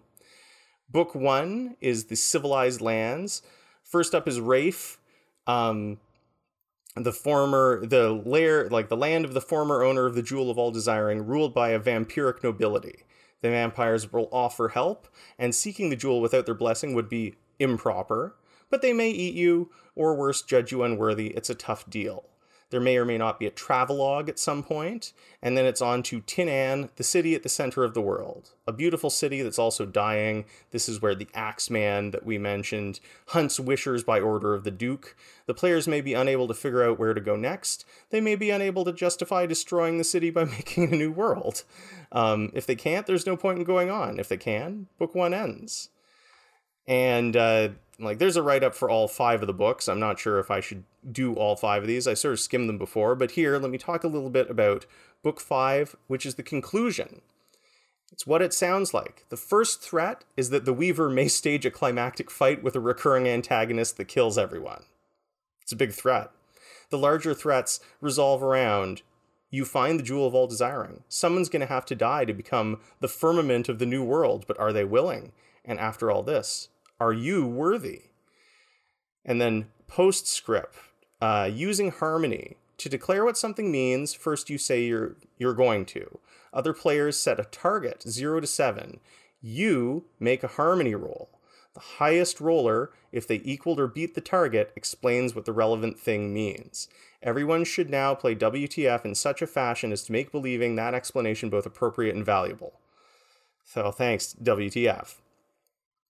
Um, there are other, like, there's a lot of terminology here that I haven't even gotten into. Things like valence, gifts, um, uh, Pramana, Mimasa, The Power of Shadow, Deceptive Harmony, I talked about, Rules Toys. There's this flow chart section that is very perplexing, uh, attempting to model the flow of play mechanically, including non mechanical elements such as GM decisions and role playing, uh, as represented by things called Rules Toys, which are comp- composed of two components event donuts linked by connectors. Each rules toy begins with a player interjection donut, which represents a player saying, I want to do X, and ends with a Weaver donut, which represents the Weaver saying, okay, that happens. In between, you travel from donut to donut as indicated by a connecting arrow, which uh, each transit requires a roll depending on the type of donut you're traveling to. Yeah, I saw this in the rules and I couldn't make heads or tails of it. So P is the player, W is the weaver, and the connector is the mechanic's roll. Do you succeed? So, as an example, uh, the player says, I use my insight to know into substance, you know, substance being a power. Use my insight into substance to notice that the wall was covered with handholds all along, nearly too small to see. Or maybe I use my harmony with people to persuade the guard that if he allows us to reach the jewel, he'll have much more time to eat the jammy treats he loves. The connector in the rules toy is a solid line, so regardless of whether the player succeeds or fails, the weaver decides what the consequences are. Dotted lines are only taken on success. They're also very elaborate forms of rules toys with multiple sort of connections and donuts that ultimately just add up to flowcharts of how gameplay goes. So the player declares a new strategic goal. The connector there is should you be able to create an opportunity? If you do, then we move on to the fatalism node, the fatalism donut, which says your strategic progress increases by one. Another roll, does it matter? And then the weaver at the end says, well, something happens as a result of it all. These are all just the most vague terms, but a lot of this is just sort of like, what does it mean? I don't know. It's a mystery, but ultimately, you get to decide. Uh, and I guess that's what it all comes down to. Because, oh man, like every time, every time I come across one of these diagrams, I'm just like, what the heck am I even looking at here?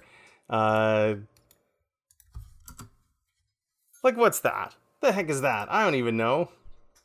These stars, I don't understand what they mean. And the write up uh, on RPG write ups even that guy is saying like i don't really understand these it doesn't seem like they they even are necessary to the gameplay i mainly like this really makes me want to follow up on this with other jenna moran uh products yeah. in the danger room Oh, like s- nobilis and stuff because i want to see is there like a progression that led to this game in previous iterations of design like game designs or um you know is this kind of an outlier or, what's you the know, what- impression i get is that like? all her stuff is like this i definitely intend maybe even next time i'll just bring Chuubo's marvelous wish granting engine because that is supposedly as described by this reddit commenter jenna moran at her jennaist.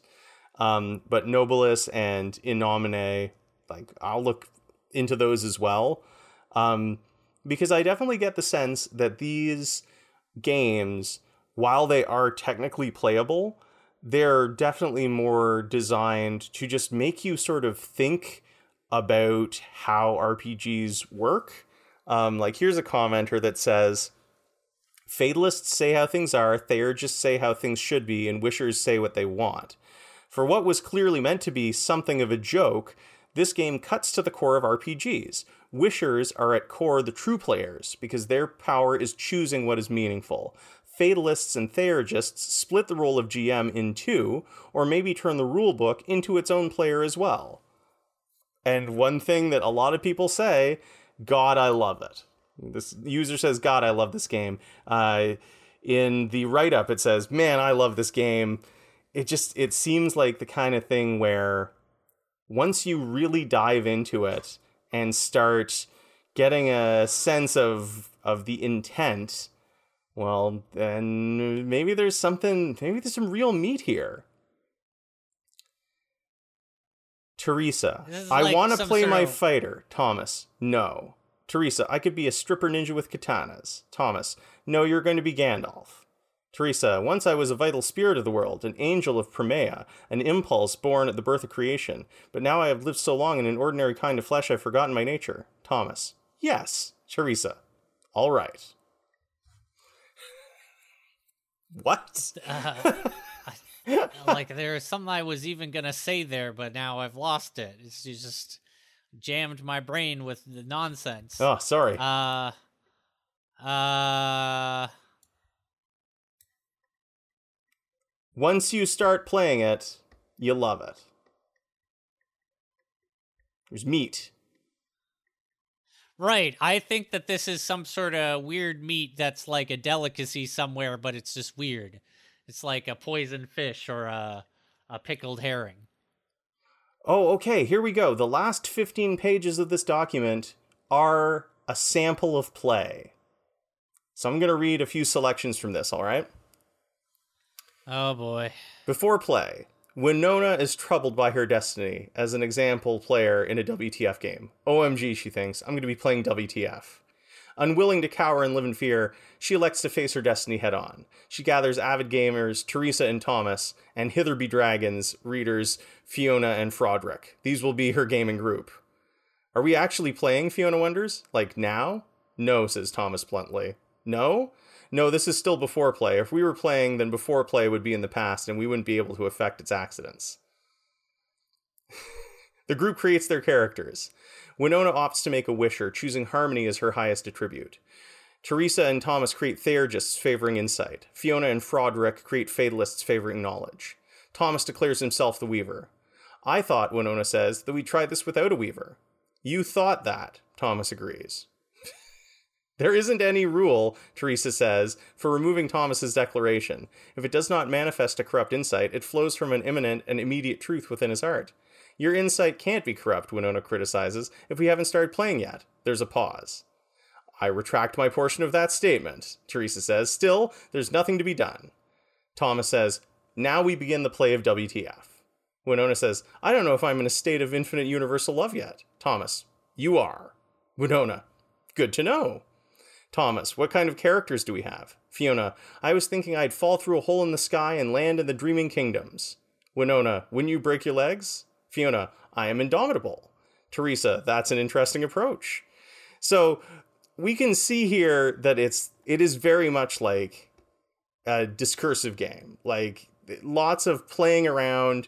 It, reminds me of uh, a book I have called "There Are Two Errors in the Title of This Book," which is all about um, like philosophical logic problems and things like that. Like, you know, if if God is all powerful, can he create a rock so big he can't lift it?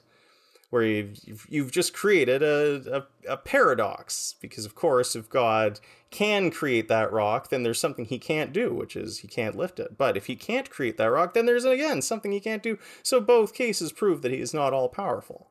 And seeing just this transcript of play, we we can see like weird, funny philosophical things like that. Like, are we already playing? And then somebody says, "No, we're not." Oh, okay. I guess we're not playing then. Okay, now we're playing. Oh, I guess we are playing then.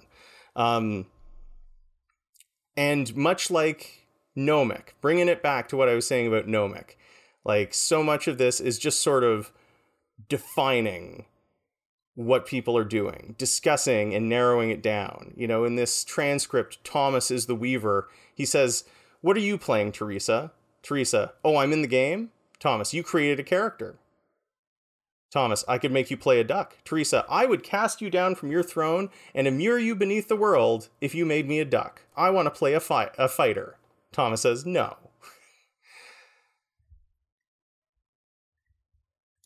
So, I mean, I I, I hesitate to continue with this because we're going. It, it's just I feel like we're going to fall down this deep rabbit hole where I'm going to just say so many. This whole thing about planets and stars, I still don't fully understand what the heck that means. Dreaming the dream kingdom. Here is how to contemplate WTF. Decide that you want to open your mind to the infinite wonders of this game and choose an appropriate revelation tool. Uh, Each revelation tool is a mandala through which the dreaming kingdoms can awaken your mind to their presence. Here are the standard components of these mandalas the revelation star, the factual star, and the role playing star. Also, the authority star, the enlightenment star, the shadow star, the gold star.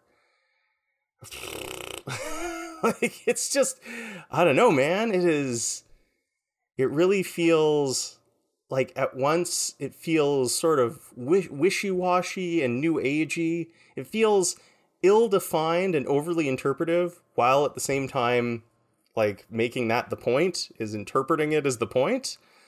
Um, I should say as well. So this is, of course, Wisher Theurgist and Fatalist and the Weaver of their Fates, WTF and WTF, and uh, there is a supplement that Jenna Moran put out called That Languidly Dreamt Wraith, or TLDR.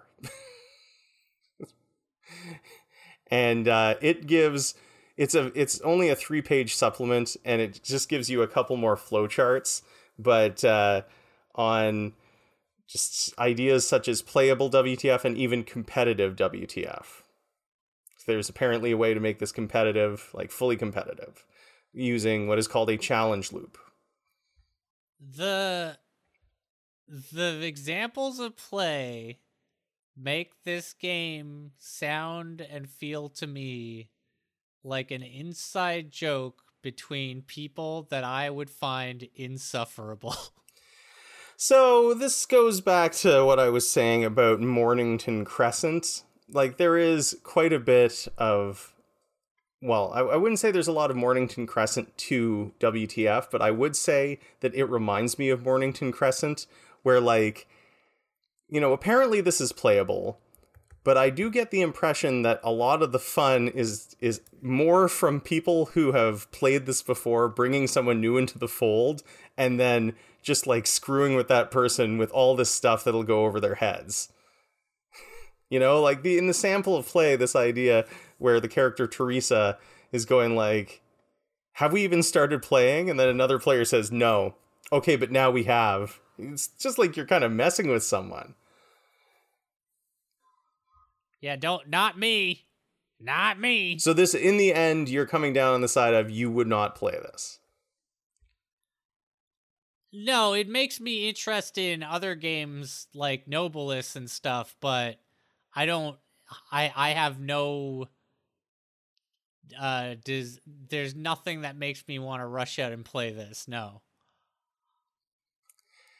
Yeah, I I don't know where I where I fully fall on it. I wish there were more resources out there. Like I would really love to see a video of some people playing this to get a sense of how it actually flows.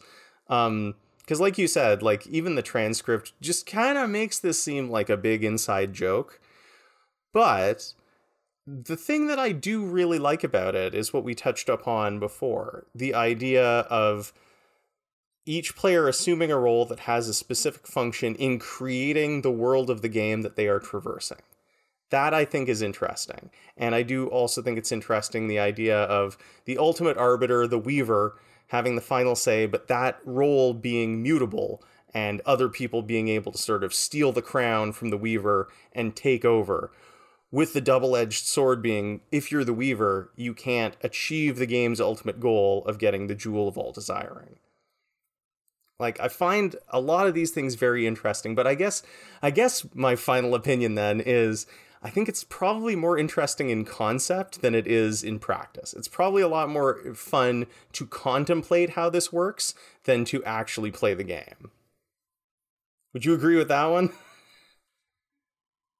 Um, I would agree that this game is perhaps made for people who think that is true. Oh. like if you enjoy contemplating this type of thing, then this is the type of game for you. But this well, it this is, is like, it's, it is it is like Calvinball. Like it's like Nomic. Like I really do feel like that's a good touchstone for it because so much of this is just like you don't know the rules? Well, we'll we'll make them up as we go. Can I do this? I don't know. Can you? Ask that guy. He has the the ability to decide it. Can I do this? Yeah, you can do that. Well, I don't I don't like that I can do that. I don't like that she can do that. I want to be the guy who decides that. Okay, we'll roll off. Okay, now I'm the guy who decides and you can't do that. I'm very. I, am reminded of a time that you came to uh, Ashes Against the Grain, and it was before we started playing, and me and Jess were there, and you posed us with one of those goof ass questions that's like, "Is a hot dog a sandwich or something?" And we were just not having it. We were like, "Nope, nope, get out of here, none of that," and like. I think this like I think that's the difference between people for whom this game is going to work and people for whom it's not is like uh, you're really there are people who enjoy this kind of thought experiment and then i think there are people for whom it is like anathema and it's just like it hurts your head. You cut me deep with that statement tom. Cut me real deep buddy. I didn't mean to. Like i, I really am just trying to like summarize what i think is the like I mean, the split between these like enjoying this game or not. Is like there are do- like it's another thing is like it came to mind when we were talking about Nomic is like one thing is like I am um, I am almost immediately turned off by any game that involves cards, and that is just like a thing for me. Hmm. I don't know. Uh, it's just something about cards I I don't like, Par- particularly just like a regular deck of playing cards. Um, actually, that's kind of weird to say because like oh, hard disagree. I, I love a deck of playing cards.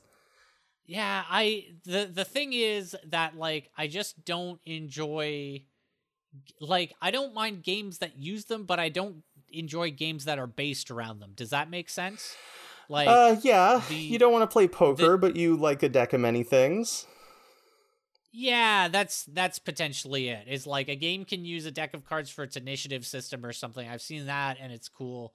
But um for me there is something about the the very sense of dimensionality about a game that is played with a deck of cards that like it just doesn't work for me in the same way that a pen and paper role playing game works for me or a miniatures game works for me.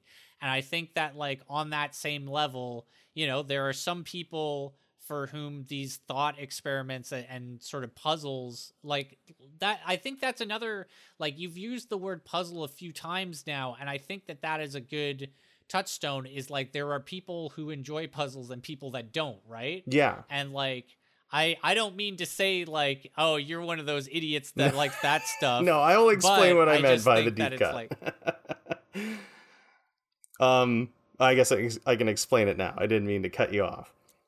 No, that's it. Um, the reason I was like, you cut me deep with that statement, Tom, is because uh, Caitlin just will not have any of that shit either. The, me saying like, "Is a hot dog a sandwich?" She she says that that's a what's called a fake conversation. She's like, "I'm not gonna have some fake conversation with you," where ultimately like this bullshit does not matter. It doesn't matter almost, if a hot I, dog I is a sandwich, kinda... Uh, you know. So why why are we even talking about it? I like this is the thing I almost want to pick up on is like this aggressive like this aggressive way of interrogating this game of like is this a fake role playing game in the sense that like that is a fake conversation? Yeah. And i don't think it is. I think that like to the extent that like rafe exists and and there are the ur toads and everything like there is a game here. Um it's just like it is presented in a way that for me it's like all right fine but why would you present the game that way? That's just annoying. All of the mechanical stuff that makes up the bulk of this source document the stuff with these flowcharts these rules toys and these stars and all that i think it is completely unnecessary. Honestly i think that it could actually be really fun to just run this five book campaign with the basic mechanic of each player has a role and then someone is the weaver and you know the power of each role is limited but they're all working in collaboration or perhaps against each other to construct the game world and work their way through this five book story. I think that there's a lot of potential to have fun there. As soon as I got to that story, the story of of WTF, I was like, "Oh, interesting. Like I could see it being fun. You know, you and a couple of friends are placed in this situation where you're like you're in the city of Rafe where the nobles are vampires. What do you do?" And then you know the the fatalist could be like okay but vampires can't come out during the day. And then theurgist says and if they come out during the day then they get set on fire. And so the wisher can then go all right so we need to get through wraith. We might as well do it during the day. And like yeah i tend to agree with that statement that um the core of it is good. Like like if you're to assault this with like this is a fake role playing game. It's like, no, there is a core role playing game here that's good. There's just a lot of stuff on top of it that I don't understand. And I It's like a game that is that, hidden under Mornington Crescent. I I say that having no real ability to visualize it myself, but I'm also kind of intrigued by the potential idea of like if you became proficient enough with the basic idea of this game that you wouldn't necessarily even need to have the books created for you like with Wraith and everything because you could potentially then start this cycle of like well we created a new game with the jewel of uh whatever and then you play in that world and you are after the jewel again in that world and then it becomes about redefining the game that you're playing now. Yeah, and it seems like that is a, another sort of facet of how this can be unspooled. Like after you play the base game, whoever obtains the Jewel of All Desiring remakes the world how they want it to be, and then I could absolutely see take that that world.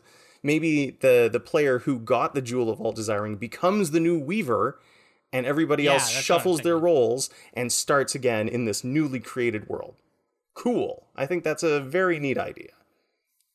Um, and that sort of relates back to what I was saying about Nomic as well. You know, like uh, was it uh, BlogNomic, the ongoing game that does the dynastic approach, where you know you play through a game and then a new game starts up with remnants of the previous game left over. It's the same sort of idea there, where you complete the game, someone gets the Jewel of All Desiring, and then remnants of the previous game world remain while the rest of the world changes around you and everything sort of starts up again anew. I think that's really neat.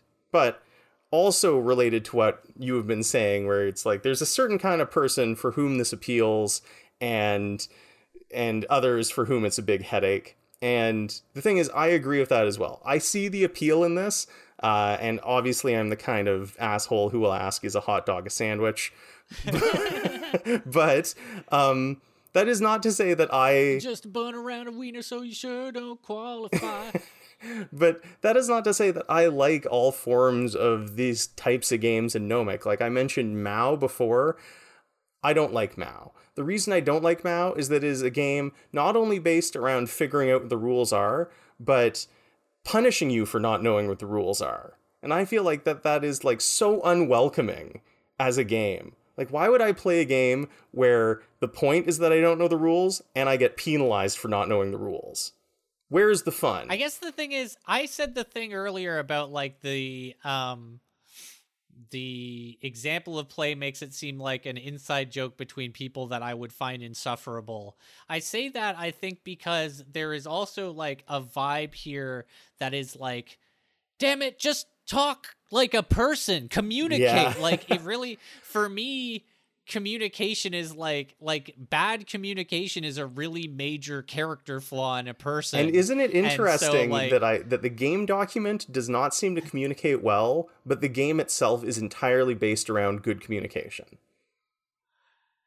yeah, like the game like, itself again, is I... based around you and your co-players working together to like literally define terms, elaborate upon terms, and decide what actions to take with powers that can shape the entire game world. Like communication is absolutely key when that is the point, and yet the document itself, like I had to scroll through 70 pages just to get to a part where I was like, okay, now I see what's going on. Um, yeah, I mean, I again, I I can't make a lot of broad sweeping statements about this game because I haven't read through it or anything. Like, I don't have the whole picture here, but like one game that I've also thought of uh, as we've talked about this is the Adventures of Baron Munchausen. That and how it's just about like making up a goofy story and changing the details of it. That game came um, up a um, lot in my research into WTF as well. Um, I think they're actually running a game at uh, CanGames this year. Uh, but um, yeah, there's just something about like there's something about the theatrics of the adventures of baron von, von munchausen where there is a tone implied that makes me think that like there there's like something about that example of play that's like man those people come off as rude. And like i'd rather we were all just hanging out having a drink like baron von munchausen you know? Like